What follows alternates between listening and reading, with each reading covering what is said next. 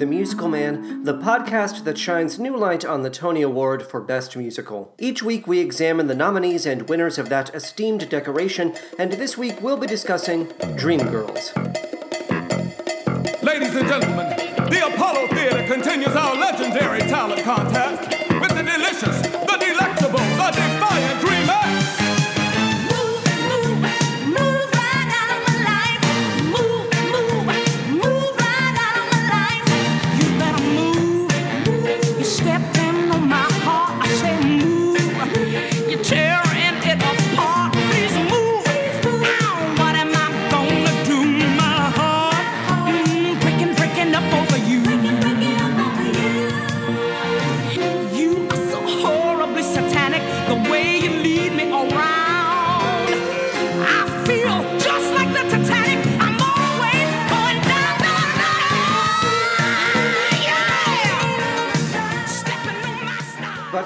how are we doing? I hope this episode finds you well. We have Patty and Benny in the booth. Thank you so much, Patty and Benny, for your, your hard work. I thank you as always. Uh, we have a few points to address here in this opening segment. Let's begin with my thoughts regarding this first trailer for In the Heights, the film adaptation of Lin Manuel Miranda's Broadway musical. I loved that trailer. It gave me goosebumps, and I what here's what I really appreciated about that trailer. It made it very very clear from the outset that we are absolutely going to be in we're getting a musical. We're getting a musical where people are singing and dancing and the marketing for once the Hollywood marketing machine is not trying to obscure that fact so that it can appeal to a more heteronormative male audience, and I really appreciate that.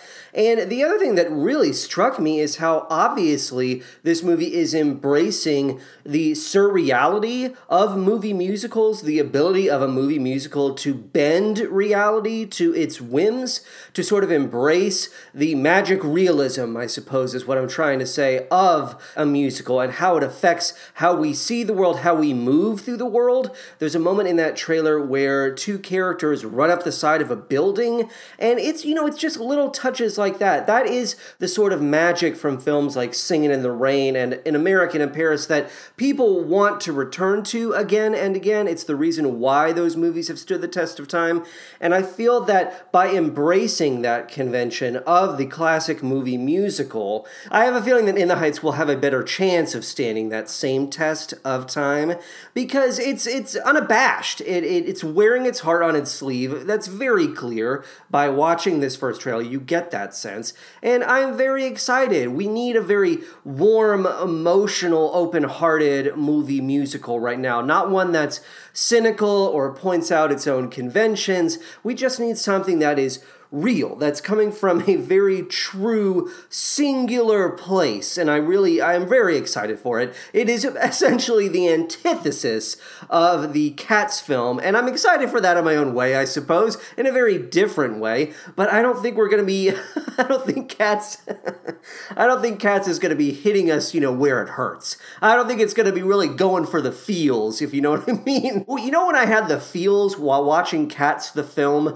Oh when i was watching cats the film, I, I knew that I was feeling all of the feels when I saw that cat's tail coming out of its butt. But enough about my fetish regarding cattails coming out of buttholes, preventing poop from coming out of them so as to create an excess of blockage. Ooh, ooh, how it gets me hard to think about it. I want to move on to my other point. I recently saw someone announce the conclusion of their own podcast. They essentially said on Twitter, you know, I'm bringing this podcast of mine to a close, and they cited how hard it is to produce a show each and every week. A brand new episode each and every week. And I can relate to that struggle, especially right now in the gloomy gray Chicago winter season. And I we put a lot of work into the main feed and our Patreon material. Is my voice going? Does my voice sound weird? Eh. And that work often leaves me feeling worn out. I know Patty and Benny are worn out trying to catch up with all of this material. And especially considering, you know, we all have our day jobs jobs. We all have our side gigs. Isn't that true, Patty and Benny? Getting some vigorous nods, and that's why I try to thank you, not just with words, but with actions. gonna give you a real nice Christmas gift this year. I'm gonna tell you that right now. It's a constant tug of war, isn't it, between the desire to create and the need, the the desperate need to just relax and not do anything or just sort of bum around. But if this podcast brings you, the listener, even a little bit of happiness, I'm willing to get thrown about every now and then amidst that tug of war, that push and pull. And just to make this about you, the listener, if you have a project that is difficult, that you enjoy, but is at the same time difficult, that takes up, you know, th- those precious few hours that you have beyond your other responsibilities. I would just say that if it is making other people happy, and especially if it if it does bring you satisfaction, if you can look at the project and uh, safely say, in all honesty, that it's not bringing you the happiness you thought it would, then I would say that it's time to let it go. But I just want you to know that if you are satisfied by it, then that work does, it has a payoff, and it is that satisfaction. And also beyond that, it's the happiness of the people who get to consume it, right? I mean, we all listen to, I hope this isn't the only podcast you listen to. We listen to a number of podcasts between myself, Patty, Benny. These shows, uh, th- there's this joke that gets thrown around a lot about how podcasts are just content. They're sort of disposable. You sort of chew them up and spit them out, and then you wait for your next serving to come around the next week, the following week. And I think that's very that's very dismissive. And artists, creators tend to be very dismissive in regards to their output. And I don't think we need to be leaning into that very much. I don't think we need to be self-important. We don't need to be like elevating ourselves, putting ourselves on a pedestal.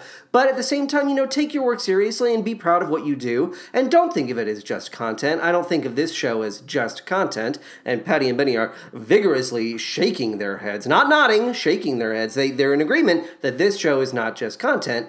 And it's not because we think this show is important necessarily, it's just that it's important because it makes you happy. So thank you very much, especially in this this Christmas season. Oh, this Christmas season, the holiday that everybody celebrates, right? Ooh, war on Christmas. what if in that one moment I revealed to you, what if in that one moment when you were feeling so good about, you know, art and culture and your community, I, I threw the rug at you. I didn't pull it out from under your feet. I threw a rug at your fucking head and I revealed that I was nothing more than a David Mamet, Dennis Miller. Oh, who's the guy that writes Dilbert? Scott Adams? What if I was one of those guys? Ooh, what a scary reveal in this Christmas time season. okay, so that's our opening segment. This week we're talking about Dream Girls. So let's get the show facts regarding Dream Girls. Show me the show facts. Dream Girls was a 1982 nominee for the Tony Award for Best Musical. It opened on Broadway on December 20th, 1981 at the Imperial Theater and ran for 1,521 performances. The book was written by Tom Eyen. Let's get a bit of info regarding Tom Eyen, shall we? Now, before his work on Dreamgirls, Eyen was known for writing body off Broadway plays, including, get a load of these titles, I love them Women Behind Bars, The White Whore, and The Bit Player, Why Hannah's Skirt Won't Stay Down, and The Dirtiest Show in Town, which was later adapted into The Dirtiest Musical in Town. More on this in a bit. General bit of trivia for fans of general trivia bits. Eyen went on to collaborate with Alan Menken on Kicks, the Showgirl musical, which would have depicted the story of the Rockettes during World War II. That show was never fully produced, though a few of its songs have been performed publicly. Eyen died at the age of 50 in 1991, though his Wikipedia page lists the cause of death as, quote, AIDS related complications, quote. His obituary in the LA Times makes no mention of AIDS. Instead, a family spokesperson named Alan Eichler cites the cause as cardiac arrest. Eyen was gay, and while I'm not one to be suspicious of all family spokespeople, this reeks of erasure to me. In that same obituary, it's mentioned Eyen had written a Dreamgirls screenplay that was fully set to be produced in 1992. Talk about what could have been. Who was going to be in that movie? The Mind Reels. Let's move on. The music was by Henry Krieger. Henry Krieger, oh yes. Let's get a bit of information regarding Henry Krieger. Oh, I don't know about this voice. Seems a bit reductive. Seems. Other Henry Krieger credits include The Tap Dance Kid and Sideshow, which we will be covering in the future at some, you know, non determined point. The four new songs featured in the 2006 Dreamgirls film were written by Krieger. Those would be Love You I Do with lyrics by Siedah Garrett, Patience with lyrics by Willie Reale, Perfect World, lyrics by Siedah Garrett, and Listen, lyrics by Anne Preven, and additional music by Scott Cutler and Beyonce Knowles. Originally, this was written as a solo for Deena Jones. Listen, I'm talking about the I Need You to Listen about in regards to the song Listen. Are you listening? Okay, great. That song was written as a solo for Deena Jones, the character Deena Jones, and the song was then incorporated into the 2017 London production, where it was turned into a duet for Deena Jones and Effie White. Three of these new songs, minus Perfect World, were nominated for the Academy Award for Best Original Song. I think my grammar there was a little confusing. So there were four new songs written for Dreamgirls. Three of the four were nominated for that Academy Award. The only one that was not nominated was Perfect World. Okay, I think we got that on. I think we got that all smoothed out. Oh, yeah.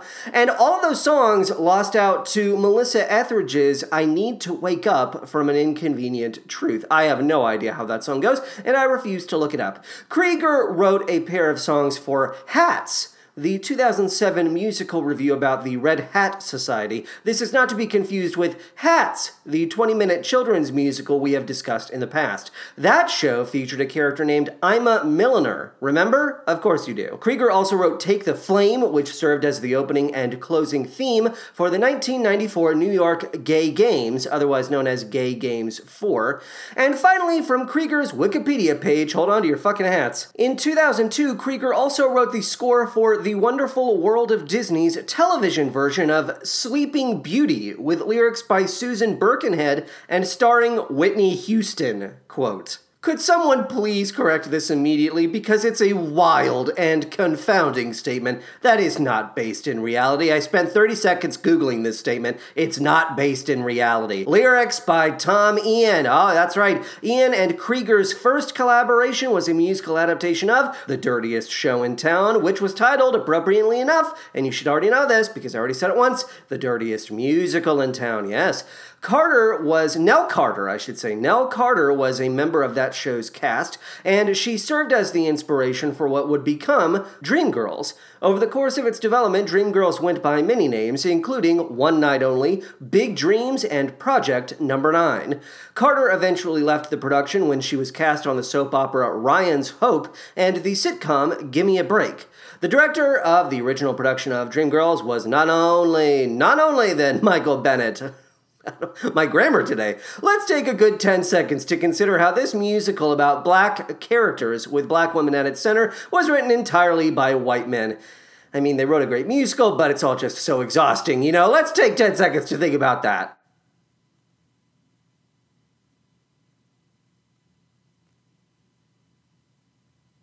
Hi, you still there? Okay, good. We all had a good think. Okay, all right. We'll talk about that even more so in the future. Don't you worry about that. I mean, do I really need to relitigate why it's so exhausting? Of course I do. But we will save all of that for my final thoughts, as I already said.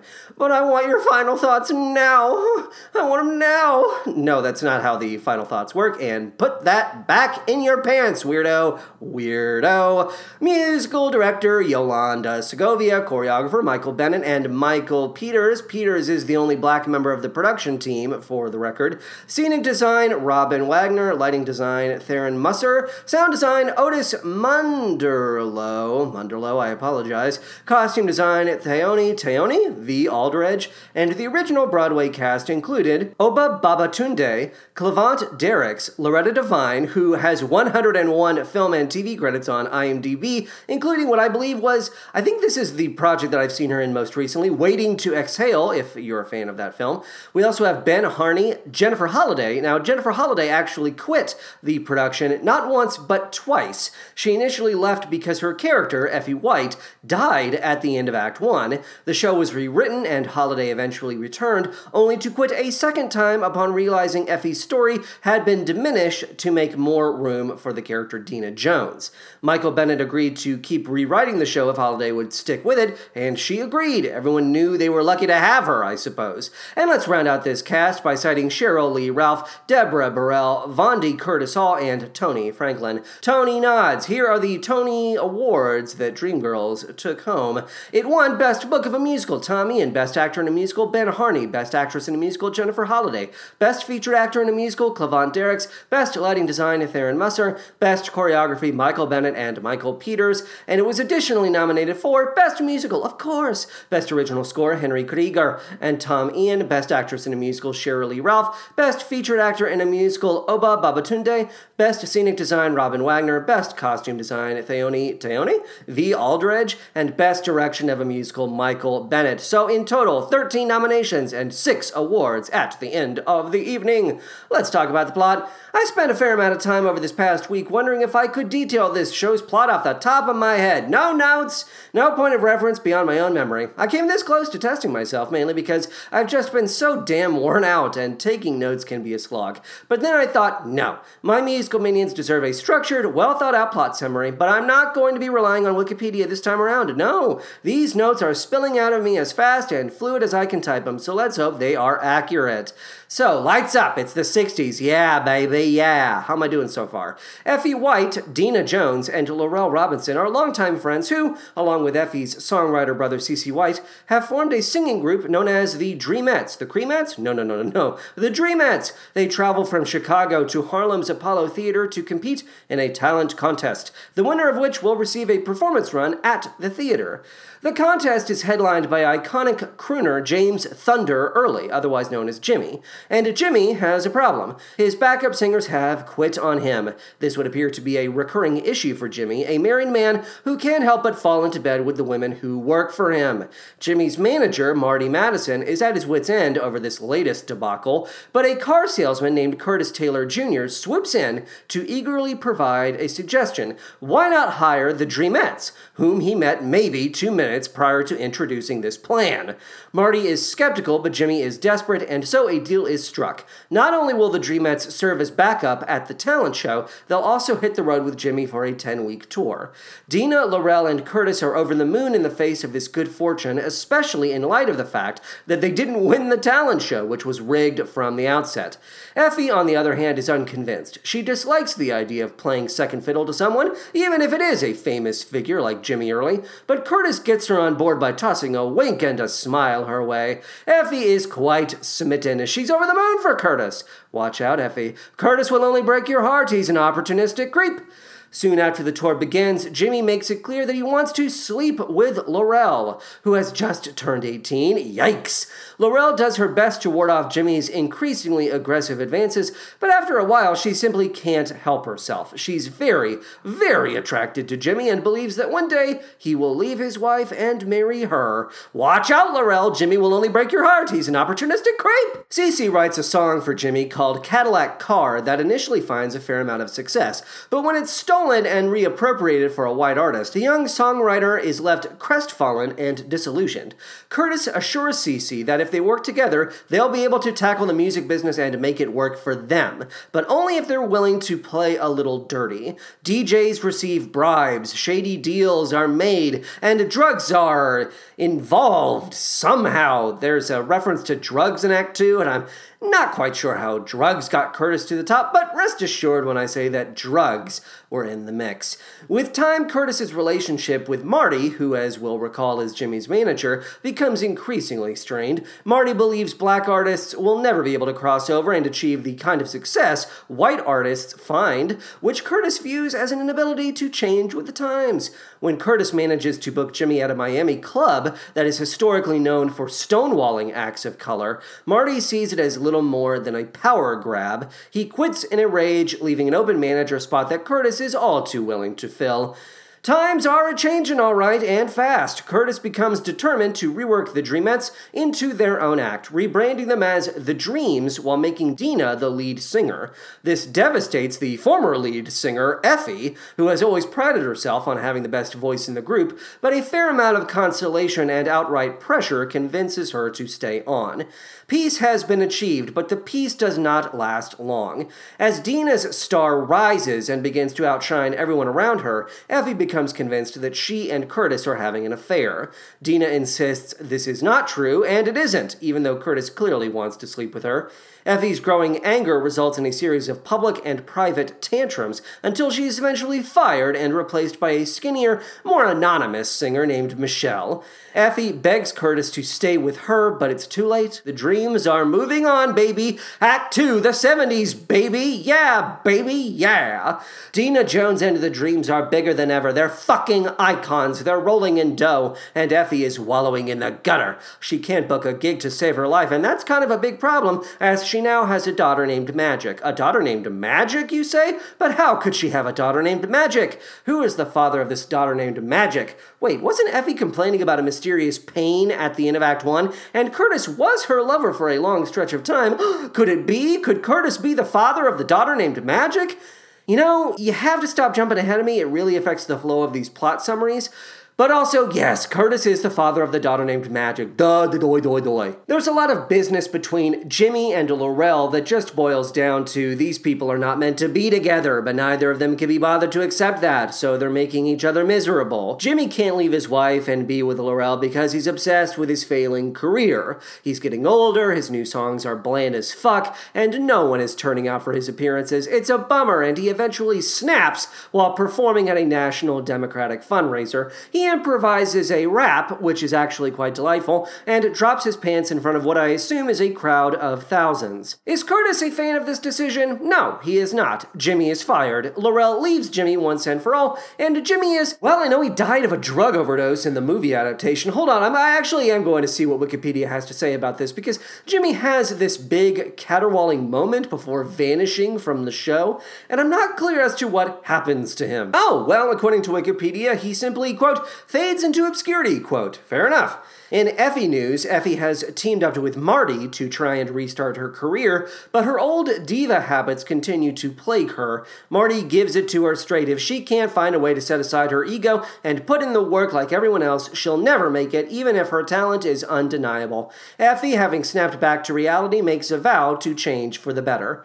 And talk about good timing, here comes her brother, C.C., with a brand new song for her. See, Curtis has been changing C.C.'s compositions to reflect a new sound he's been developing, which is essentially disco. We're saying that Curtis invented disco, much like Tateh invented movies and ragtime, and that really pisses C.C. off. Only Effie can sing his latest composition the way it was meant to be sung. Uh. The siblings make amends and record the song, which is called One Night Only. When it begins to gain a bit of traction on the charts, Curtis lashes out by having Deena record a disco version that proves to be much more successful. Deena isn't aware that her track is in competition with Effie's, which seems highly unlikely when you consider how the press would have a field day with that story. But when she discovers Curtis's deception, it falls in line with how he's generally been treating her. Sure, they love each other, they got married for crying out loud, they have a life together, but it's a hollow, miserable life, one predicated on the idea that Deena will always be on a leash. She's been champing at the bit to become an actress, but Curtis has kept her touring for what feels like an eternity. Enough is enough! Curtis is thoroughly defeated when C.C., Effie, and a team of lawyers show up to provide an ultimatum. Either work with us to ensure that Effie's version of One Night Only gets a fair shot in the marketplace, or have it revealed that your musical empire was built on backdoor dealings and, uh, you know, drugs. You know what you did with the drugs. The drugs! Curtis reminds C.C. that they rode that drug wave together, but C.C. is like, eh, I'll go to jail if it means you'll be there too. I'm willing to throw myself on the grenade. Curtis concedes, allowing the dreams to break up so that Deena can leave him and pursue acting, and everyone is generally happy. Oh, and uh, Effie tells Deena that Curtis is the father of the daughter named Magic, but let's just keep that between you and me, alright, Deena? Shh, shh, mum's the word, Deena, mum's the word. The show ends with a farewell performance by the Dreams, with Effie stepping on stage to reunite with her friends. Well, Michelle isn't her friend. Michelle is the woman who replaced her. I doubt they'll ever be friends, but you get what I'm saying. I will never be friends, Michelle. The end. P.S. Wikipedia makes mention of a character named Jackie. My question is, who Jackie? Curtis falls in love with her, but I always thought he fell in love with Michelle. Am I crazy? Is that wrong? Who Jackie? Also, the list of characters includes someone named Chris. Who the fuck is Chris? Someone please enlighten me. I thought you said you weren't going to look at the Wikipedia summary, Jonathan, and I thought I told you to eat my butt. Oh, I'm sorry. Did I forget you? Did I forget you when I was telling people to eat my butt? I'm sorry that I forgot you when I was telling everyone else to eat my butt. Here, let me do that now. My apologies. Eat my butt. Many have assumed the plot of Dreamgirls was inspired by the history of Diana Ross and the Supremes, though for legal purposes, Michael Bennett and the rest of the production team consistently denied those rumors. Bennett specifically told Cheryl Lee Ralph to not imitate Ross when portraying Deena Jones, as to do so could result in a lawsuit. It's not clear if Diana Ross ever saw Dreamgirls, and if she did, whether she liked it or not, though she did perform the song Family during a Free Central Park concert in 1983. Mary Wilson, the longest running member of the Supremes, did love the musical and cited it in the title of her memoir, Dream Girl My Life as a Supreme. Tom Eyen, for his part, denied that any one Motown singer or group stood at the center of his libretto, insisting he never grew up listening to the Supremes. His inspirations included the Shirelles, the Chiffons, Martha and the Vandellas, Little Richard, and Stevie Wonder. It's understandable why everyone would get on the same page to avoid a legal dispute, but Dreamgirls is quite obviously based on the Supremes. Every parallel and commonality is outlined on Wikipedia, and by the time you reach the end of their list, it's sort of impossible to accept any other theory. For the purposes of this week's episode, I listened to the 1982 original Broadway cast album. I watched the 1982 Tony Awards performance of And I Am Telling You I'm Not Going. Wait a minute, should that be the 1981 original Broadway cast album? Oh, I think it should be, because it technically opened on. Oh, yep, 1981, so I apologize. I cited that incorrectly. The original Broadway cast album, that represents 1981, the year 1981. Okay. And then I watched, okay, so we're on track now. My brain boiling over. I watched the 1982 Tony Awards performance of And I Am Telling You I'm Not Going. That is required viewing, no exceptions. Educate yourself if you have not seen it.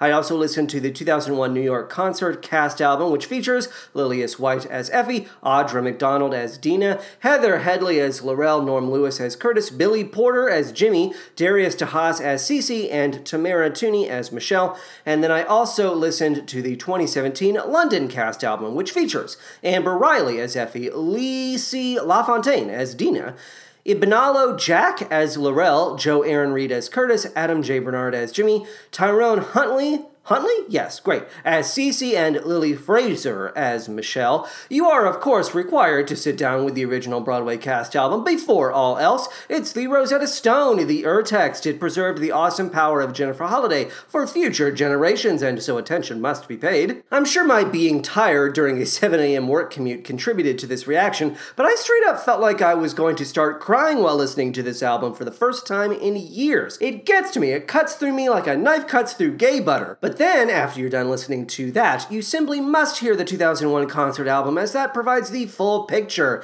Keep in mind that the OBC album omitted about 20, no, not 20, 60%, goodness gracious, 60% of the score. So you're missing out on a lot if you don't engage with that concert album. And I mean, for God's sake, Billy Porter as Jimmy, he's fucking astounding. It's a can't miss. As far as the 2017 London album is concerned, eh, you can skip that. I am a fan of Amber Riley, and while I understand she's been training for this part in, in one sense or another since her days on Glee, it doesn't change the fact that she sounds too young and polished as Effie. There are hints at the kind of world weary rage, that rawness that you would expect to hear from this character, but overall it sounds like an impression, not a performance. Am I being glib? I don't mean to be glib. Check out the London album if you wish, but no, it's not required reading, quote unquote. It's kind of boring overall, and Adam J. Bernard is far too angry as Jimmy. His version of Jimmy is borderline homicidal. I am not a fan.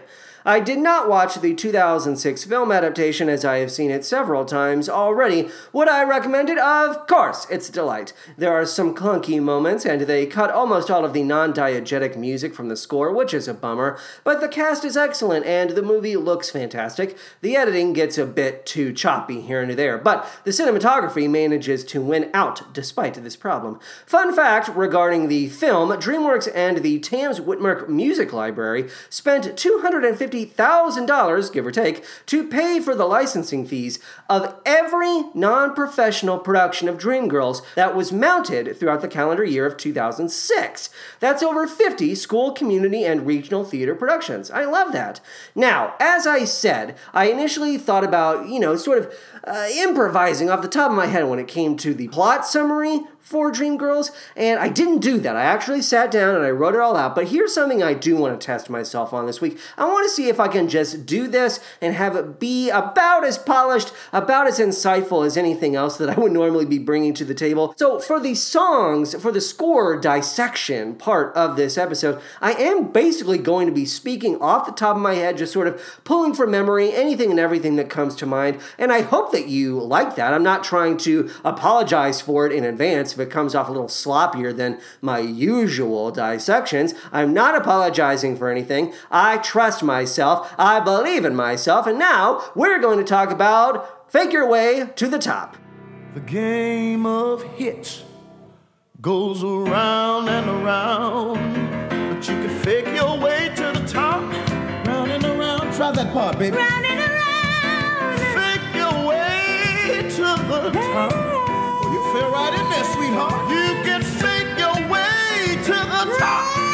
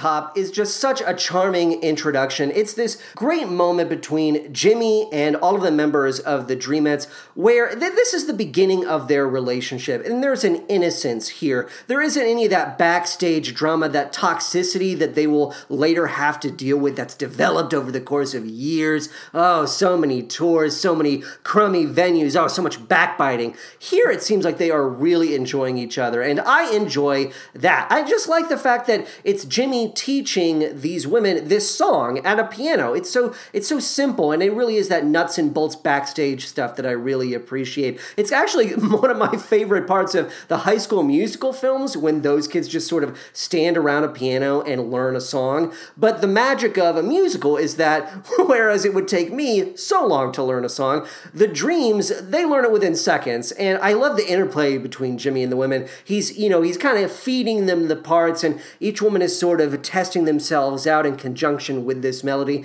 And then Effie comes in, bound and determined to reiterate look, I'm no fucking like second fiddle. I'm no second banana. If I wanted to, I could blow you out of any fucking venue we plan to play in. And Jimmy's reaction is, oh shit, I knew you'd have it. I love that moment because it, it's just that, that recognition of game recognizing game, I suppose.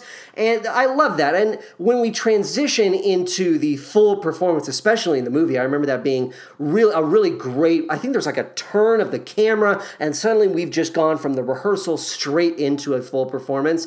And I actually think the tempo in the movie, or maybe Cadillac Car is faster tempo wise in the movie. Anyway, the movie kind of has some fun with that stuff, really kind of making it barrel forward and have this sort of locomotive power and this spirit. But Fake Your Way to the Top is just, it's a lot of fun and it sort of fills you with this, this confidence, this optimism for these relationships. And you kind of have to start there, right? You have to, it's very realistic, the idea that all of these performers are being sort of thrown together and they are, they are bringing a lot of trust and optimism to this collaboration, this project, because they're counting on it. It's it's the it's a matter of survival for them in this business that they need to work together. And there is this genuine spirit of yes, we can do this, we can work together. And then it all kind of goes to shit because Jimmy's a lecherous pervert and everybody's jealous of everybody. Oh, it all becomes a disaster. But that's what happens when you're in a tight knit performing collaborative group. Oh boy, oh boy.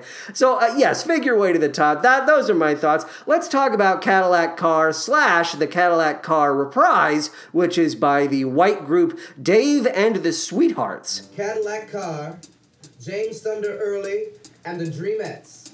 I've got me a Cadillac.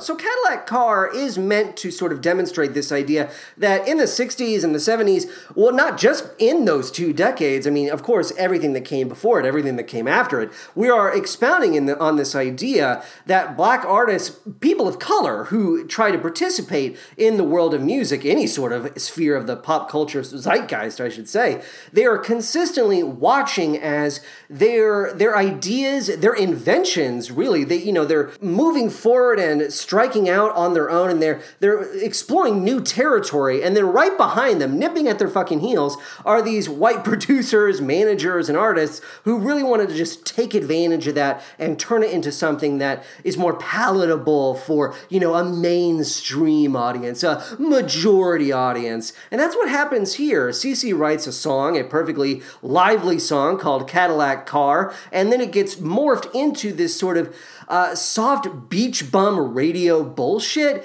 This like sand between your toes, borderline like fucking catatonic Margaritaville Jimmy Buffett nonsense. And I, it's one of the funnier jokes in the show when you know these goofy white people come out and they sing this softer version of Cadillac Car. It's a it's a big laugh, but it's a big laugh because it speaks to a very harsh truth. And it's just I when I think about staging Dreamgirls, first of all, I imagine it having about 10,000 light cues. I wouldn't rely so much on big set pieces, physical set pieces, but I would be obsessed with the lighting scheme, the whole lighting design of the show. And when it comes to Cadillac Car, I want those I want those white goofballs from Dave and the Sweethearts, which is such a perfect fake band name, band. I want them standing on stage and I want them basically standing on stage long after they finish this reprise of Cadillac Car. I want them to be like odd mannequins just sort of frozen in place and I want the black characters to be able to sort of talk around them, walk around them, study them, sort of look upon them in sort of frustration and disdain, and I want them to be able to sort of just look at them as what they are, which are props. These sort of odd robotic props that don't have any soul, no passion. They're just thieves. And then one by one, of course, we would have these white actors leave the stage as the scene goes on. But I really want us to sit beyond the initial laugh, I guess. I just want us to be able to really stop and consider who these people are. That they're not just like a gag. They don't they're not just a gag. These are people who are allowing themselves, even if they don't know it, they are allowing themselves to be used by a process and a machine that takes from other people. And by other people, I mean people of color who do not have the same foothold in the industry, who do not have these same advantages or privileges. I just need I need the audience to sort of consider that more. I need us to see these white people through the eyes of the characters of color. And so that's my Cadillac car thoughts. I'm not going to end. See what happens when I don't have notes is whenever I come to the end of my thoughts, I just say something along the lines of, "Well, that's it. That's all I have to say about that song." Maybe I should just lean into that. Uh, Patty and Benny, can we get a bit of step into the bad side? Step into the bad side. Ooh, ooh, ooh. Step into the bad side. Gonna take a me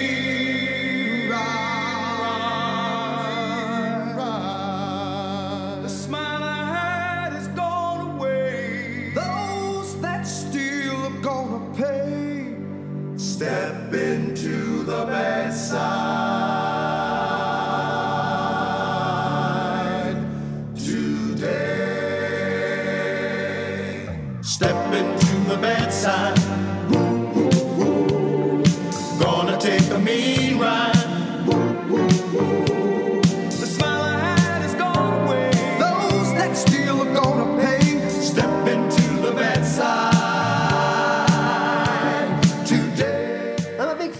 big fan of Step Into the Bad Side. This comes directly out of that Cadillac car reprise, and this is where Curtis sort of gets the idea that, you know, I am going to be in charge from now on. If we are going to have our music stolen from us, there is clearly something wrong, and we need to start acting in ways that are more subversive and really cut to the quick. We have to cut through all the bullshit, and we have to figure out how to succeed at any cost. And there's this really eerie lyric, this lyrical line that he has directed towards Cece. He directs it towards C.C., and he keeps saying, because C.C. is so frustrated, he says, C.C., you have me to think for you now.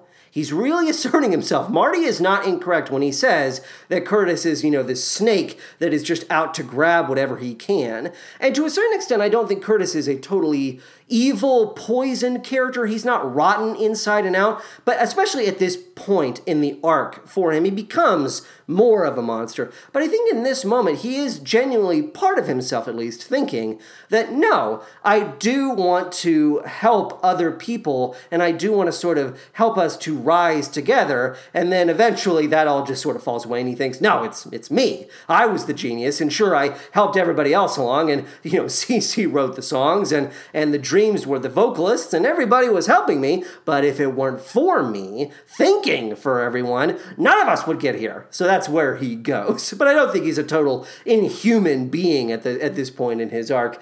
But yeah, step into the bad side. I really like how everybody sort of gets on board with this idea. They're like, yes, Curtis. We will rally around Curtis because we are all desperate. And in times of desperation, if there is at least one person with confidence who is speaking with confidence, looking toward the horizon, beady eyed, he seems to be really planning something, maybe something that has nothing to do with my with my livelihood or my being able to have a better life. Maybe he is just in it for himself, but I might as well ride the wave because otherwise, what am I going to do? Be left behind? Ooh, there's nothing an artist hates more than the idea of being left behind. FOMO, it's a real thing. So everybody gets on board, and the song is great. It has this really uh, foreboding sense about it. It's this combination of this sort of grim, foreboding air, this sort of miasma mixed with determination. So it's it's like a grim optimism.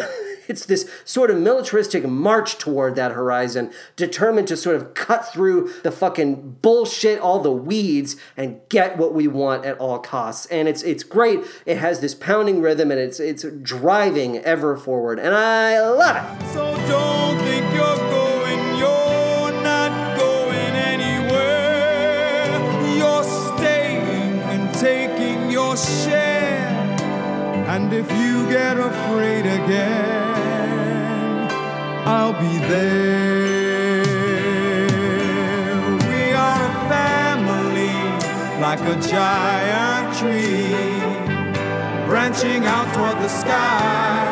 We are a family. We are so much more than just you and I. We are a family, like a giant tree, growing stronger,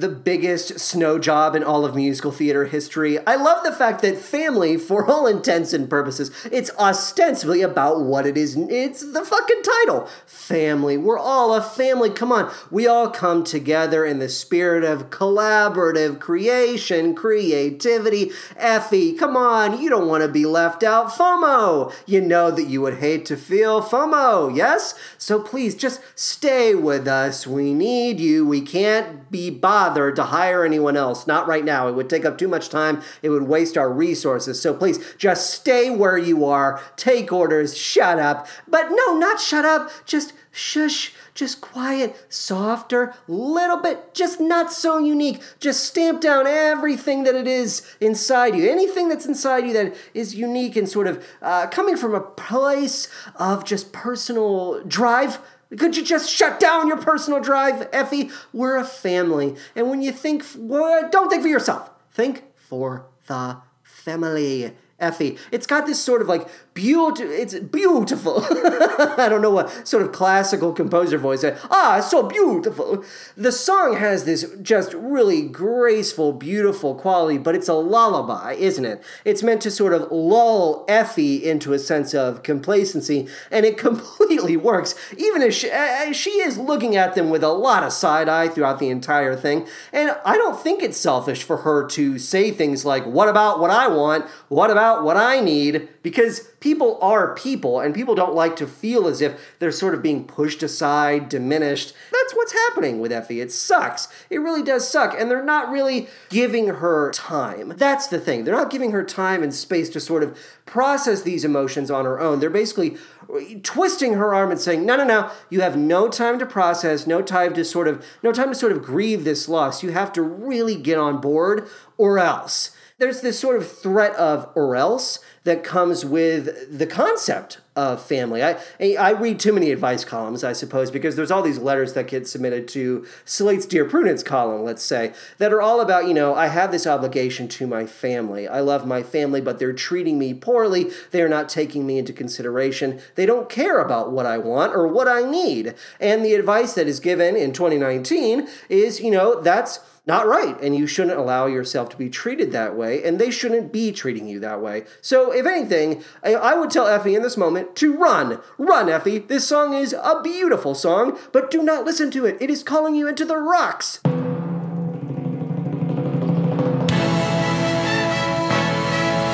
Ladies and gentlemen, the Crystal Room is proud to present the club debut of America's new recording stars, The Dreams.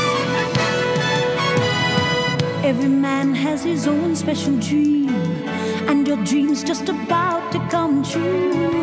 Life's not as bad as it may seem if you open your eyes to what's in front of you.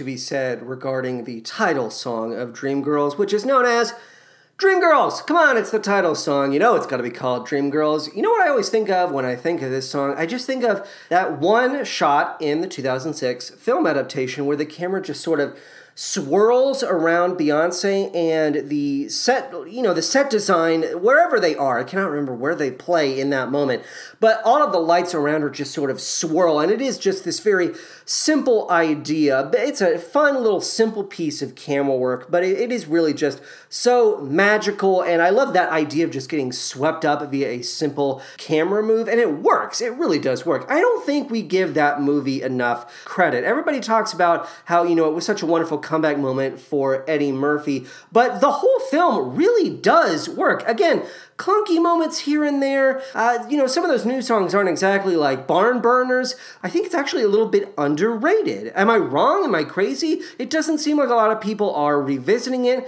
It doesn't seem like a lot of people are talking about it now, and I just think that's unfortunate because Dreamgirls, you know, in any other hands, it could have been a real disaster. Think about what that 1992 version would have been like. I think back then it would have been much I think they would have taken out even more of the non diegetic music. First of all, I think they would have stuck with the very sort of grounded, reality based music, and I think they would have just ironed it out and it would have been really boring and flat. But in 2006, we had the ability to really make it pop. I think that was the time that we needed that movie. And damn it, I should have rewatched it, I suppose, is what I'm saying. but I love that I love this theme for the Dreamgirls. It's interesting because it comes back at the end for that reunion performance, that sort of farewell performance that we talked about during the plot summary. And it's fascinating because this is a movie at the end, not a movie, a musical, a show about women at the end of the day, yes? But it's it's sort of fascinating to me that their theme is about what they can do for you, the listener, specifically uh, men, I would assume, yes? I would like to think that this was a song written from a place of heteronormativity. I don't think this is necessarily a gay anthem. I guess we could co opt it as such. We love to co opt the gay community. I don't, oh boy, I don't mean to denigrate my own community by saying that. We're not little thieves. It's just that we like to, you know, sort of uh, fun, have fun with things that are supposed to be heteronormative. Where the fuck am I going with this? Let's get back on track, Jonathan, shall we? Okay, I just think it's interesting how, you know, every, what is it, every, every man, every man has his own special dream. That's why I'm, you know, this is very clearly a song directed toward men.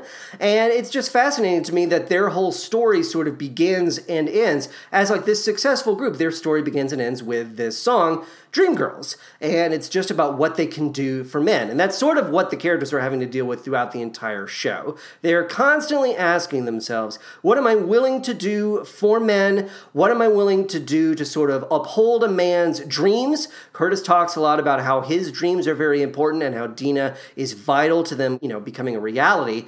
And they also have to ask themselves, at a certain point, when do I need to just stop doing that?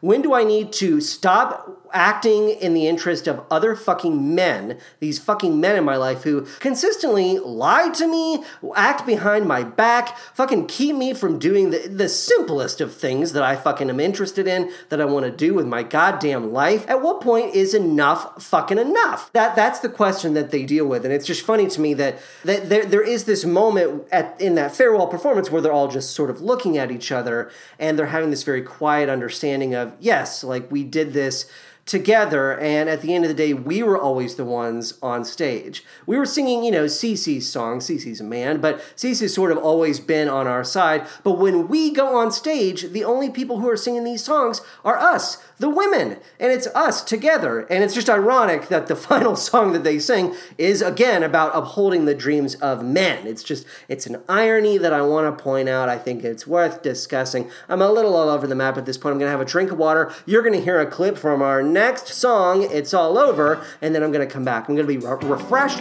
hydrated. I'm going to be back. There you are, Effie. I've been looking all over. I turn my back and find myself out on the line.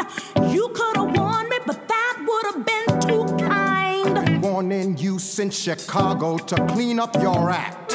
You've been late, you've been mean, giving all kinds of bullshit flack. That's a lie, that's a lie. It's just I haven't been feeling that well. Effie, please stop excusing yourself. You've been late, you've been mean, and getting fatter all the time. Now you're lying, you're lying. I've never been so thin. You're lying, you're lying, cause you're knocking off that piece who thinks she's better than everybody. She ain't better than anybody. She ain't nothing but common. Now who you calling common is self-indulgent, self-absorbed, and unprofessional. Yo,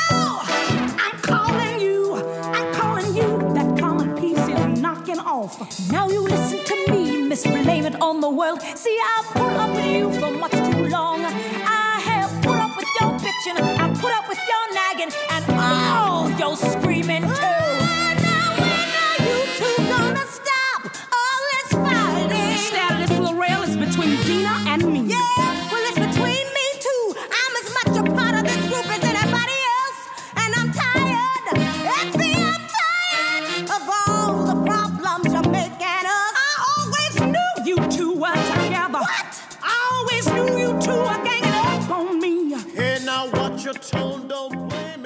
Gracious. I mean, no musical does a sung argument like Dreamgirls does the sung argument. That's a terrible term. It really does not trip off the tongue. But you know what I'm talking about. I, I remember when we discussed Miss Saigon, there was a lot of yelling in that show, a lot of uh, quote unquote melodic argumenting, and it was just such a drain, wasn't it? Listening to that nonsense, especially in Act Two of Miss Saigon, it becomes just such a, a a lump in the fucking in your gut. It just sits with you and it doesn't go away, and it just it makes you sick after a while because it's just so one note and it really just bashes into your skull. I hate it, but I love listening to people argue in Dreamgirls. It's so much more dynamic, and it doesn't really seem to take itself so grimly seriously as something you would find in a Miss Saigon. There is this pop, there is this vim and verve, this liveliness, because everybody really is fighting for their lives in a song like It's All Over. And it's a wonderful opportunity, especially as we are barreling towards the finale of Act One. It's this great opportunity, I mean, from a writing perspective, to reiterate where everyone is coming from, because of course we know where Effie is coming from. She's furious over the fact that she's being replaced as a member of the Dreams, but we also get to hear from everyone else. We get to hear, you know, C.C., who has finally gotten to a point where even he can't defend his sister's behavior. We hear Curtis sort of uh, maintaining this corporate bottom line of like, shut up, you're done, there's no room for feelings anymore. I'm sick of dealing with your feelings. I've always had to sort of deal with that bullshit ever since I fucking first met you, but I'm not going to babysit you anymore. And then we have the other women in the group, Deena and Lorrell, and even the new member, Michelle, all coming together to sort of uh, voice their frustrations toward Effie and how, you know, Michelle, for God's sake, I feel sorry for her because she's the latest member of the group. But as she says, she's just starting out in this business and she is desperate to not get involved in this drama bullshit. Michelle seems to understand that it's the drama that fucking undoes you in this business and she is so desperate to stay as far away from it as she can. But as Effie very handily points out, no, no, no, no, no. You're, there's blood on your hands too, honey, okay? If you're gonna replace me, you have to process at some point what you're doing to another person. It really is good. It's, it's just this intersectionality of viewpoints and needs and wants, and it's just so, it's just a joy to listen to. That I just, it's, it's, it's filled with a lot of like anger, and it, but it's not, it does it's not a fucking bummer it's not a downer it's exciting to see these characters fight for what they want it's exciting it's not a bummer ah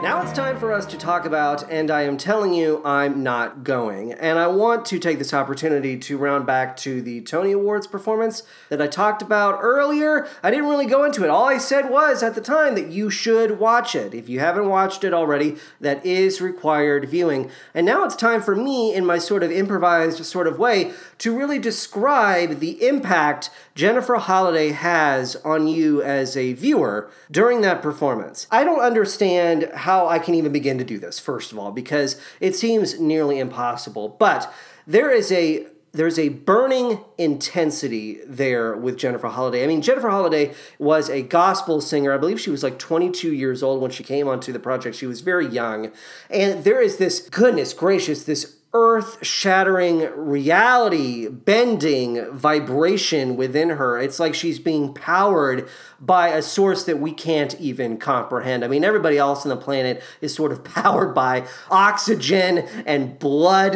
like everybody else is sort of running on the same elements, the same components. Jennifer Holliday, during her performance of And I Am Telling You, I'm Not Going, it's like she's being powered by some sort of fucking electric orb inside her that's just sort of radiating this, this uh, cosmic energy. It's insane. Every inch of her, it really is. It's not even like classic it was, it's not even modern acting in any sort of real sense. It's sort of harkening back to this older style of acting. I don't want to say like commedia dell'arte but it the, the poses that she is striking like everything is just so sharp and held. She'll change positions and then just sort of hold them. And every step has a purpose. Every step sort of shakes the earth. Every like gesture towards Curtis has like this. It's operatic. Is now uh, now that I think about it, it has this very operatic quality to it. This is her aria. This is she is hitting this one emotional note, which you see so often in opera. This idea that like I'm going to be singing for the next five minutes, and I'm going to be singing about singing about I should say my fury, my anger and that's what this is. It's operatic. And I, I i just i love i love when she throws her arm out at the end of this performance. She is leaning on this table and she has her arm out. I love arms in theater. I love the the intensity, this idea that like light is shooting out of the fucking the atoms on the tips of your fucking finger and you could not have more concentration in that arm if you fucking tried. You would die if you went any further. And that's where she is. It seems like Jennifer Holliday is going to just sort of burst into this like fucking fiery fury. It's it's it's amazing, and her eyeballs are nearly coming out of her head. The the voice is just sort of overpowering everything else about her, and the audience goes absolutely fucking nuts. They go fucking crazy several times during this performance. There isn't an ability, a moment for the audience to truly applaud this song because Effie is sort of wiped out. She, in that final moment of this song, she is always wiped out by the appearance of the newly formed Dreams, this new trio of women that's just been formed. And she is wiped off the face of the earth. All of her power, all of her fury, it means nothing in the face of this sort of corporate machine that marches ever forward. It doesn't, it doesn't care about how you or I or anyone else feels about it. It consumes us. It wipes us out. The power in this machine, it- it's overwhelming. The fact that she can be sort of dusted off after all of that. She's given her fucking heart and soul to us, and she's laid bare everything that she has to that she has, and she still gets wiped out like she's nothing, like she's a fucking smudge. She's a stain. She's a mistake in the eyes of everyone else, and it's it's the most it- it's one of the most devastating things in the world, and it's one of the best fucking songs ever written in the musical theater canon, and uh, that's all I have to say. It just goodness gracious, she is she really is. She's something from another fucking planet. She is not of this earth. Jennifer Holliday is is one for the record books. I don't have to say it, but I'm just I'm gonna fucking say it anyway. I'm saying it now.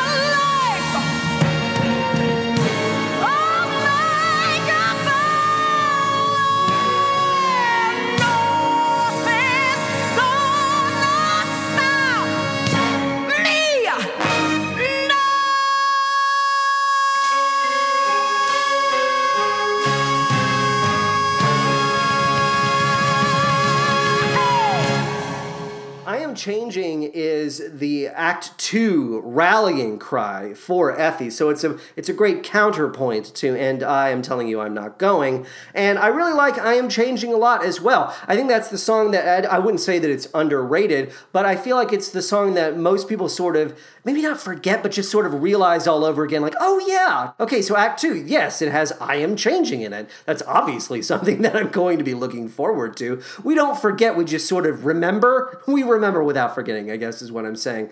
I just, I really love those lyrics of, I'll change my life, I make a vow.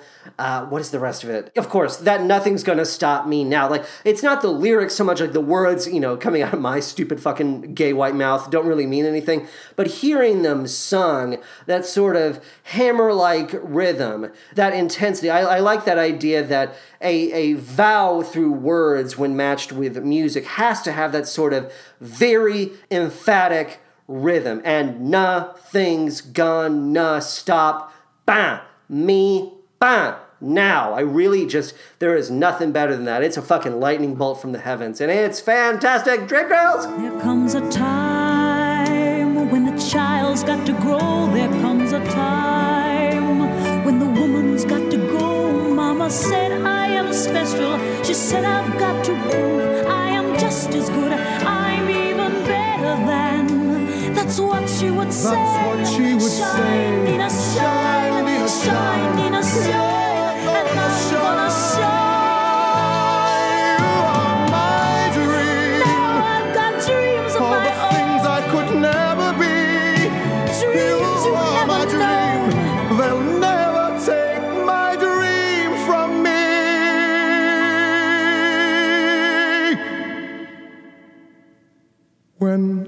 First saw you, I said, Oh my, oh my.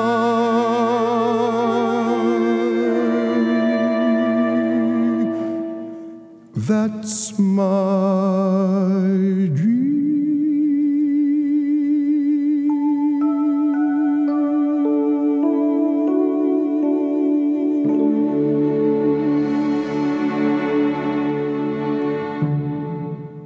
goodness gracious. Talk about a lullaby that is meant to draw Deena into the rocks. I really, really like listening to When I First Saw You, but it is one of the more chilling songs, isn't it? Because Curtis just keeps talking about how, I mean, it's this idea that we've already talked about. Deena is his dream. And the emphasis is on the possession part of that phrase, that statement, that idea. There is a sentiment here that is really creepy and chilling. This idea that, like, no, no, no, Deena, you don't seem to understand. I love you, and with that love comes this sense of possession. You are mine, you're my fucking life raft. You have to be here to my right because if you're not here, I will go absolutely fucking crazy. I have placed all of my fucking chips on you. You're mine. And there's that lyric pretty late into uh, the song where it becomes a duet. So at a certain point, Deena comes in and she's talking about, you know, there comes a time when a girl has got to grow, there comes a time when a woman's got to go. Great lyrics, by the way. I love Deena's part of the song. But Curtis at one point just sort of bellows. He says something like, They'll never take my dream from me. He sort of cuts through everything else to sort of really shout that to the heavens like, No.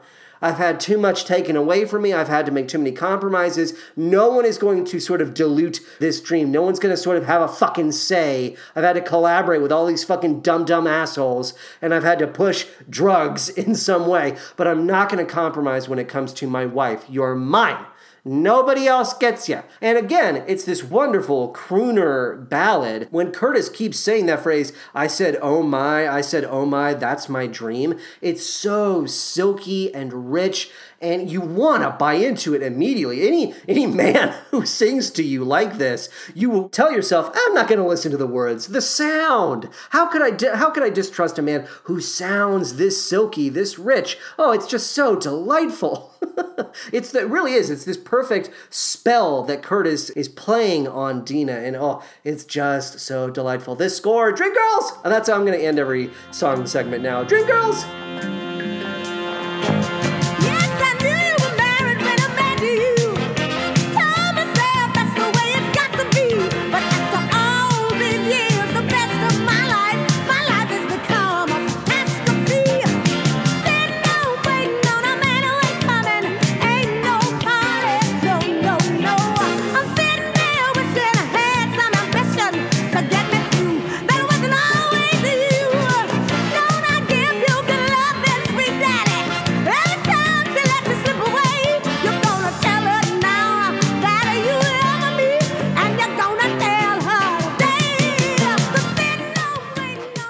Want to sleep on Loretta Devine, so I wanted to ensure that we played a little bit of Ain't No Party, which is Lorrell's big song in Act Two. It's her big fuck you moment directed toward Jimmy Early. And, you know, th- sometimes this character uh, of Lorrell, this duet, th- it wears out pretty quickly. I, I, I don't know. I, the character's relationship with Jimmy is just a little bit exhausting to me. It's not especially interesting. I just sort of want her to leave a lot earlier than she does, especially because at a younger age, the character of Lorrell seems much more in tune with who she is and what she wants, and that sort of gets eroded by her time with Jimmy. I get that that's the whole point. It is sort of sad. It's such a bummer to watch, and I like that when I like that eventually, yes, she does leave him. But throughout this whole argument, I'm just sitting there going, honey, like, no. All of this yelling, it's it's just it has no effect. You have tried every tactic in the book. You've tried seduction, you've tried punishment. Nothing's gonna work. Jimmy's a fucking loser. He's a bum. He's destined to fade into obscurity, as Wikipedia tells us. But you know, Loretta Devine is amazing. She's got this voice that it, it has a, such a different quality than Jennifer Holliday's. Jennifer Holliday's is like this sort of broad, all-encompassing wave, and hers is more. Loretta Devine's voice is more like this sort of white hot whip that just sort of cracks through everything and just sort of destroys concrete walls. It's a sonic blast, is what it is. Okay, so I'll, I'll try to define this a little bit better. So, Jennifer Holliday's voice is like this fucking lion's roar, and then let's say that Loretta Devine's voice is like a sonic blast. They're both like destroying everything in their path, but they, it's just different, just different shades of the same sort of strength and power. And I just wish that these, uh, at the end of the day, I feel for these characters, I guess is what I'm saying. I want them to sort of apply these, this supersonic mutant sound to something bigger and better than these simplistic dumb dumb men, these ridiculous sort of fucking ragdoll paper doll idiots that they have to deal with every day. I want them to ascend, ascend, Lorrell. Don't fucking waste your time and energy on Jimmy when you could be tearing down, I don't know, the Berlin Wall. Use your sound to tear down the Berlin Wall, Lorrell. I can't do it. I can't sing any more sad songs. It's, it's got to be some good times. Brian? Look, I'm to give you a count off, and the rest of you guys come on in when I tell you. One, two, three. Hit me, bop, the bop. Bop it, bop it, bop, bop, the bop. Yes, bop, the bop. Hit me, bop, the bop. One, two. Yeah, bass man. Give it to you. How?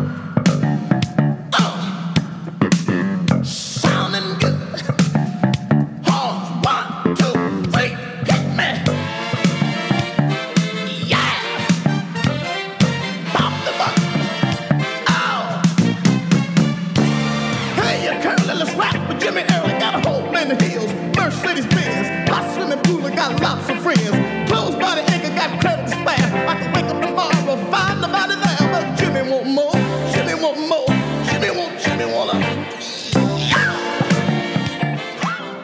I like the rap a lot. I know it's goofy, but I think it's goofy because Jimmy is a character that wouldn't necessarily have a super deep context for rap. I think he is completely improvising this, which I think is kind of amazing in and of itself. Maybe he wrote it backstage. Maybe he's just been sort of playing around with a rap on the sidelines. I don't know. But I, I like the fact that he's he's this older guy that's sort of taking a dip. He's putting his toe in the rap game for the first time because he's just so desperate to have fun and change things up. He doesn't want to be some like boring ass fucking Perry Como, Frank Sinatra crooner. He doesn't want to fucking play to like grizzled, r- increasingly wrinkled assholes. He just wants to be the guy that he was, you know, 15 years ago. And the rap is that moment. And of course, it all goes wrong when his pants drop, when he strips and he takes his pants off. Yes, that's when it goes wrong. But I think that up until that point, it's actually a delight. I like how the band sort of builds on itself, how they're playing off each other, and they are very much in line with this idea of having fun with Jimmy. Uh, yes,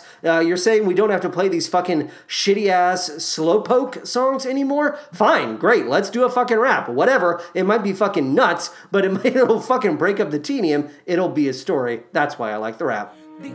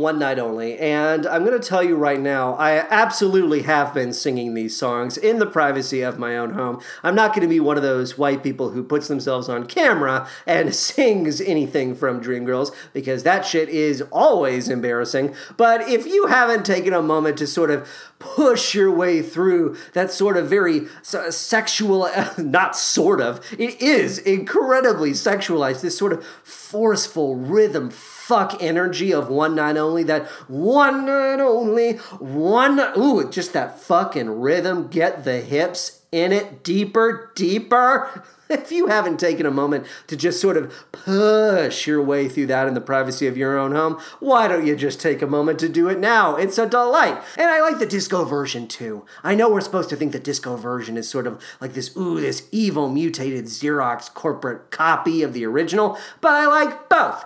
I like the original and the remix. Just think of it as a remix. Now what curtis does in the context of the story yes that's terrible but did he make a bop? Yes C.C deal with the fact that this bop slaps okay? If you can't admit that it slaps you, you can hate curtis all you want but this arrangement slaps.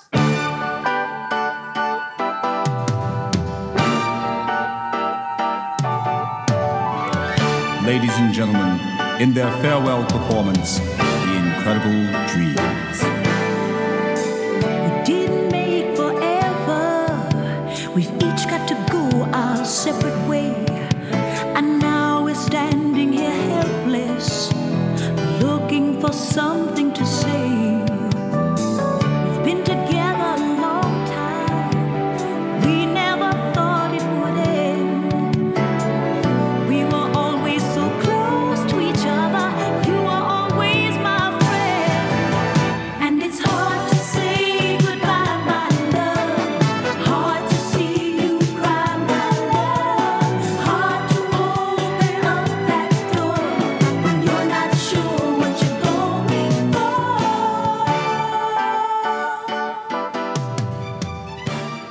Wanted to make sure that you heard a little bit of hard to say goodbye, my love. It's just it's uh it's just just this light, very perfume scented, airy, just delightful. It's it's a oh, it's like a, a truffle. It's like a chocolate covered cherry in my mouth. Oh, it's just so delicious. Uh, well, talk about ending on a, a little sweet treat. A fucking sweet treat. How did I do? Right? Just sort of talking off the top of my head. I know it's a little bit more uh, fast paced, a little bit more scattered than what you might be used to, but I liked this a lot. Maybe we'll do this more in the future. But for now, we're gonna get a word from our sponsor, 5678 Coffee. Take it away, 5678.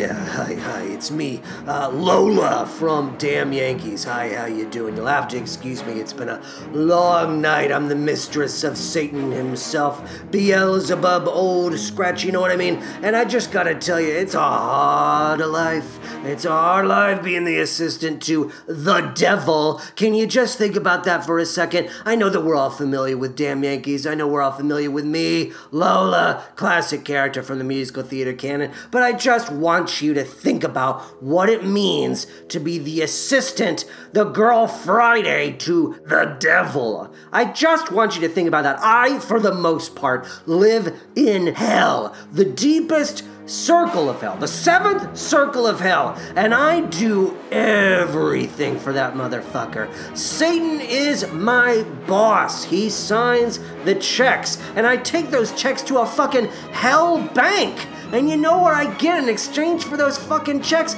Tiny little fucking fire poker pitchforks. And that's our currency down in hell. Fucking fire pokers and pitchforks. And you know what I fucking buy? You know what I fucking buy down there? Five, six, seven, eight coffee. But it's hell, right? It's hell. It's fucked up down there. So five, six, seven, eight coffee, it's not the good shit. It's not the good shit you, you fucking earthlings have up there in the living world. It's not that ooh rich mountain homegrown farmer donkey taste. You know, fucking, uh, that, what, what's that coffee brand with the donkey and it's got like the coffee bean bag on its back and there's the farmer with the straw hat. Oh, fuck. Whatever that brand is, fuck that. Five, six, seven, eight coffee. Oh, it's so much better than all of that. It's, well, I should say up there in the fucking land of the living, but down here, it's fucking ice cold. It's got a fucking rat's tail in it. That's our fucking straw. If we want a straw, a hollowed out rat's tail. I'm a sexy, beautiful woman. I'm a shapeshifter, actually. I can shapeshift into anything I want, and I'm just so desperate to get back to the real world where I can use real money to get a real cup of five, six, seven, eight coffee. You know that old phrase that I like to chart out, churn out, whatever Lola wants. Lola gets. It's not true. I'm under the fucking fiery hoof heel of the patriarchy, and it fucking sucks. One day I'm gonna slit that motherfucker's throat. I'm gonna slit the devil's throat, and I'm gonna drink whatever the fuck comes out of it. And it's gonna be a lot better than the 5, 6, 7, 8 coffee we got downtown. anyway, I just wanted to tell you that so you can better appreciate your own lives and better appreciate 5, 6, 7, 8 coffee. You can count on it. As for me, I'm gonna be counting my fucking pitchforks and fire pokers so I can suck on another rat tail. Gotta go.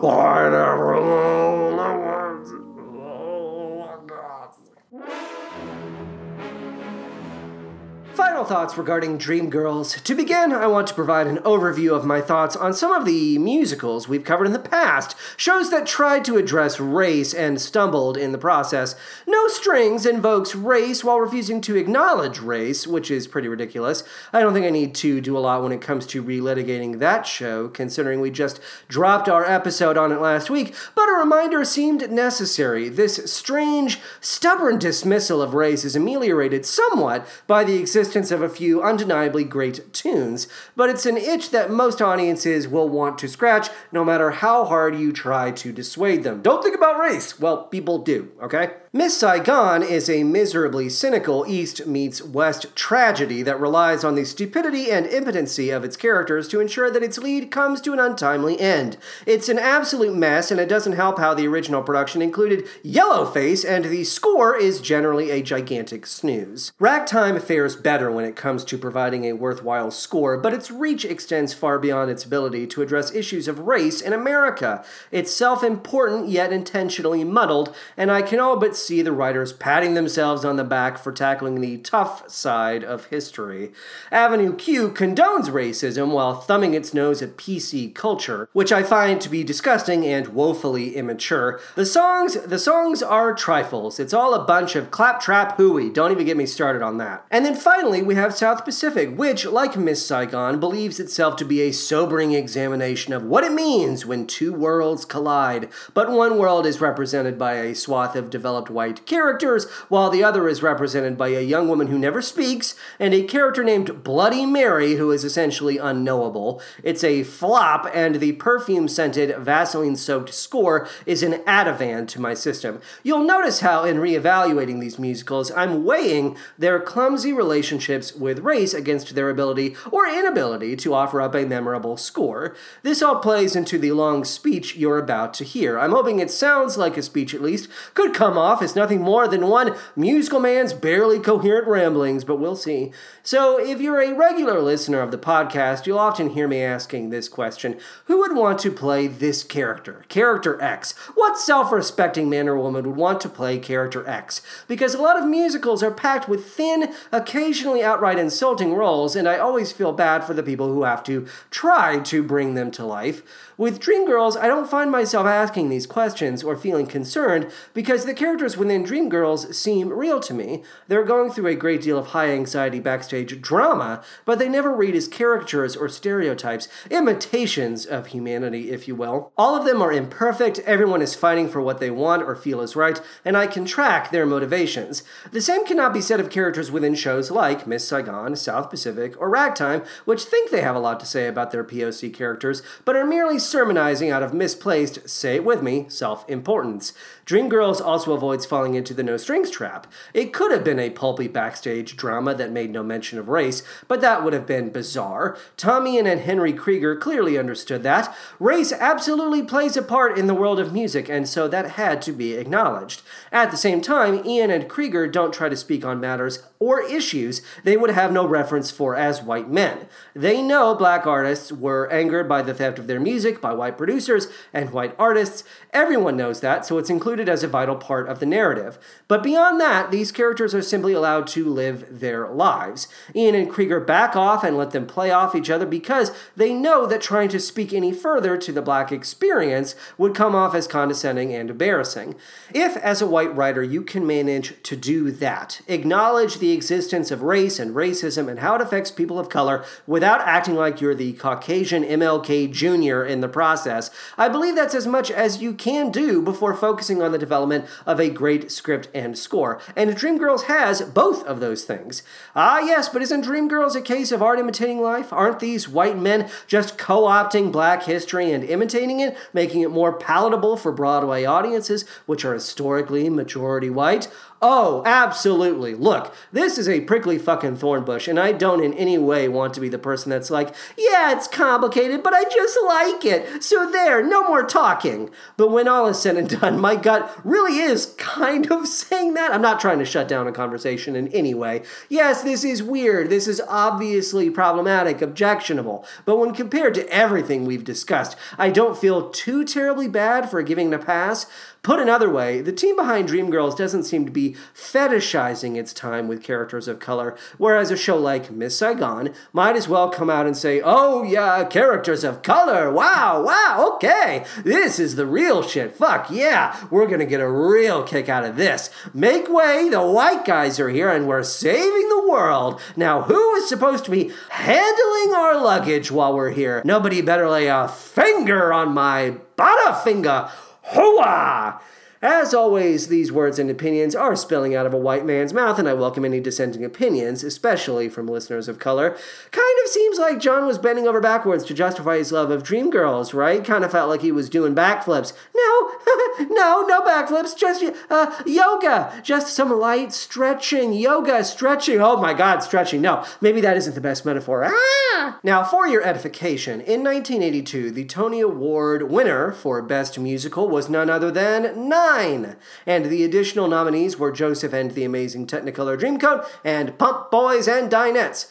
I'm one of those people who respects Nine from a distance, but would never consider themselves a fan. The score is confident and fairly rich, but I find it to be chilly more than anything else. Nine, I'm sorry, but I'm going to have to ask you to step aside and allow Dreamgirls to walk home with the big prize of the night. Congratulations, Dreamgirls! You may have been written by a bunch of white guys, but you've effectively cast a spell on me. I am here to serve you and no one else. Joseph and the Pump Boys can eat my butt. Now you might be wondering to yourself, how does Dreamgirls rank against all of the other musicals that have been covered on the podcast? Well, I'm going to tell you right here now. Dreamgirls is number two on our list, right behind A Chorus Line at number one, and right above Gypsy at number three. Now, as always, if you're interested, if you want to find out how all of these shows have been ranked at this point, you can go to our Twitter profile, Musical Man Pod, and you can click on the pinned tweet that will take you to a Google sheet, and the ranking is on the second tab. Alternatively, if you are not on Twitter. And if you would like to email me at musicalmanpod at gmail.com, I can send you a link to that Google Sheet and you can bookmark that shit and you can look at it whenever you want, baby, whenever you want. Show related ephemera. We have two little items right now for you. Well, let's get a clip from NBC's 60th anniversary celebration. Uh, this is a performance of the song We Are a Family by a variety of sitcom stars from NBC. Patty, Benny, take it away. NBC is proud today of its current family comedy series.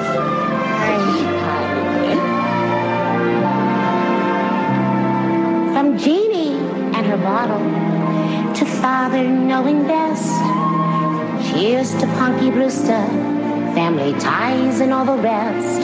Each week they've entertained us, proving life is just a game. Now each situation differed, but the spirit was the same.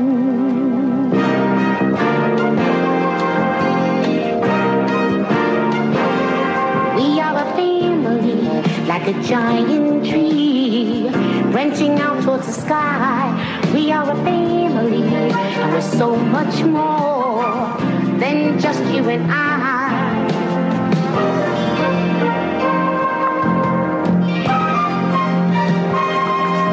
We are a family, like a giant tree, growing stronger, growing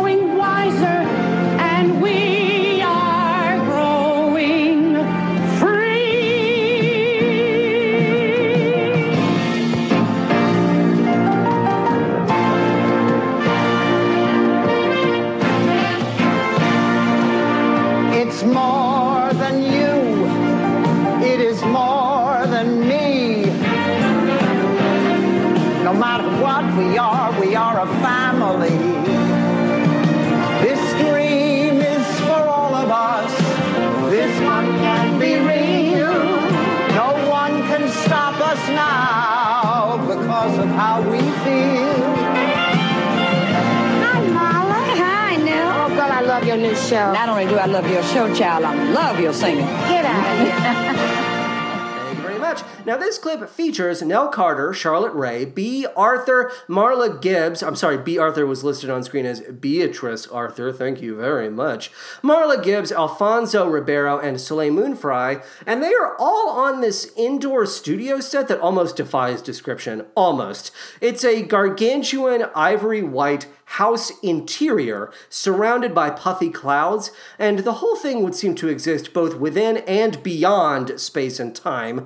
We get a wide shot of this set near the end of the video, and I would describe it as heavenly if it weren't also so cold and antiseptic. It's disconcerting. If you told me these actors had been abducted by and were putting on a play for ancient aliens, I wouldn't be surprised.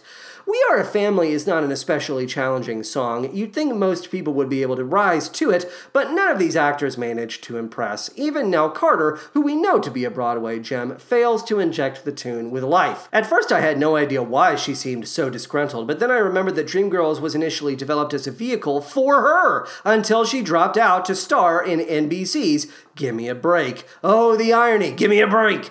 With that in mind, it makes total sense why she'd be grumbling her way through this 7 a.m. taping. Perhaps I should underline my point further. She seems fucking pissed. I honestly expected her to wring Soleil Moon Frye's tiny little neck. Think of it this way, Nell Carter. You had an astonishing run with Ain't Misbehavin', and no one could take that away from you, not even little Soleil Moonfry. And our second bit of show related ephemera this week is none other than audio of the song And I Am Telling You I'm Not Going, as sung by Miss Lake Dardanelle, also known as Naomi Shore. Patty, Benny, let's get that now. Well, singing And I Am Telling You I'm Not Going is Miss Lake Dardanelle, Naomi Shore.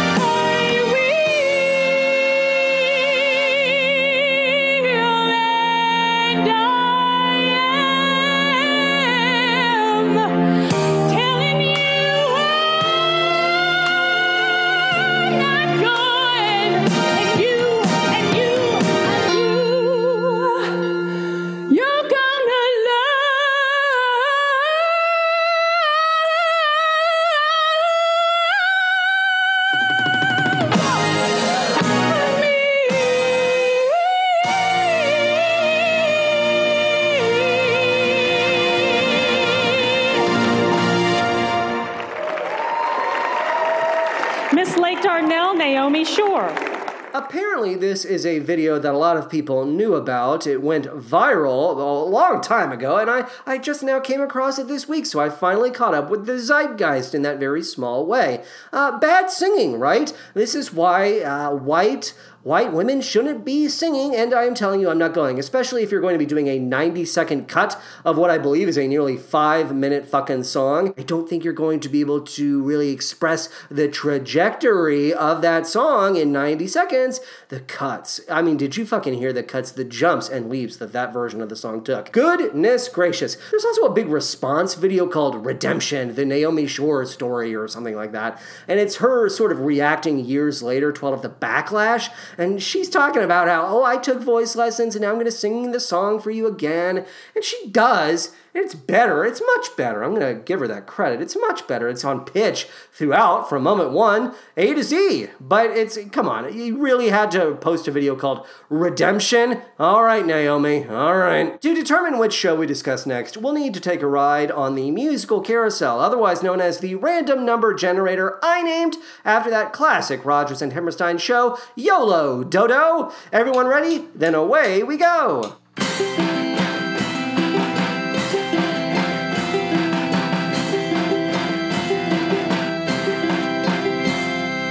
All right, we are stepping off of the musical carousel as I speak, and we are approaching. Uh, it's coming through the fog here, through the mist. What's our next show? Uh, well, you know what? It can't be that one. it can't be that. We cannot talk about Passing Strange again. I'm sorry, musical carousel. I, I do tend to defer to you whenever possible, but not in these instances. Thank you. Let's hit the road again. Oh, okay, so I, I'm not going to play the Mies cue for you again, but we just took another spin. Just took another spin on the carousel, and now we have landed on, oh, the wedding singer.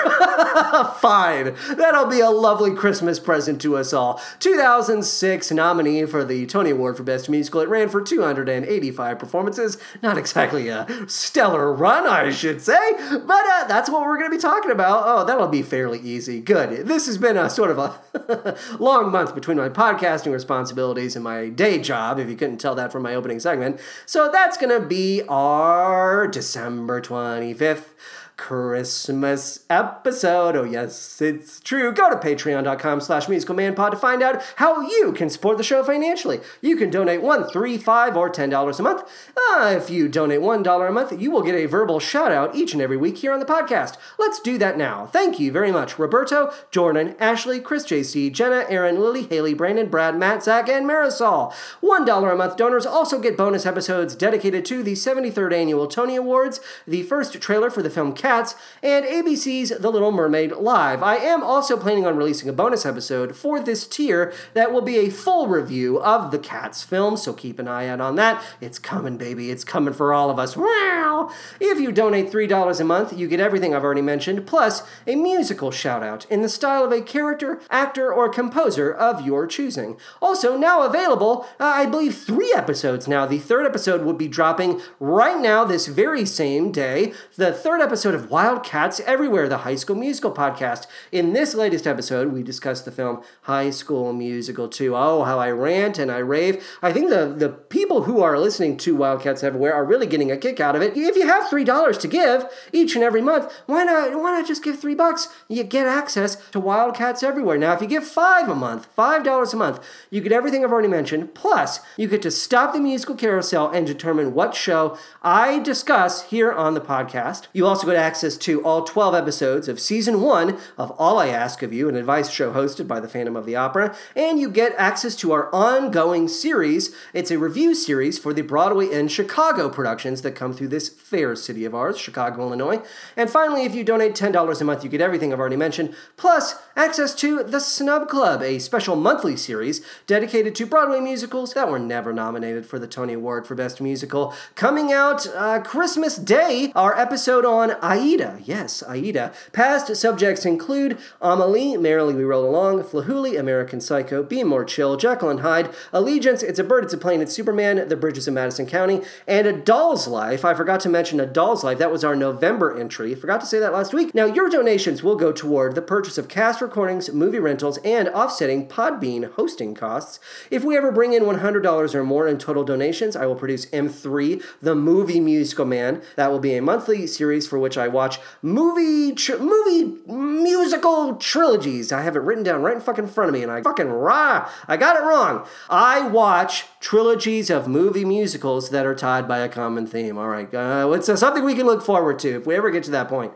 If you are listening to the show through Apple Podcasts, please take a moment to give us a five star rating and write out a review. We have 26 written five star reviews. When we get to 30, I will post a special episode dedicated to Disney's Descendants uh, trilogy. Yeah, that's right. Stream the show at musicalmanpod.podbean.com and Stitcher. Follow us on Twitter at musicalmanpod and email me at musicalmanpod at gmail.com. Have you ever seen a high school production of Dreamgirls where all of the women were white?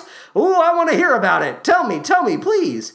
Thanks as always to Patty and Benny in the booth, Alex Green for our beautiful logo, and Zach Little for our fabulous music. And there's that doorbell, baby. Uh, you know what that means, though? That sound. You know what that means? You, yes, just when the fun is starting. I have it written down. It's right in front of me. Why am I stumbling? Ay, ay, ay. Just when the fun is starting comes the time for parting. Oh well. We'll catch up some other time, specifically on the next episode of The Musical Man. So long, farewell, auf Wiedersehen, and good night.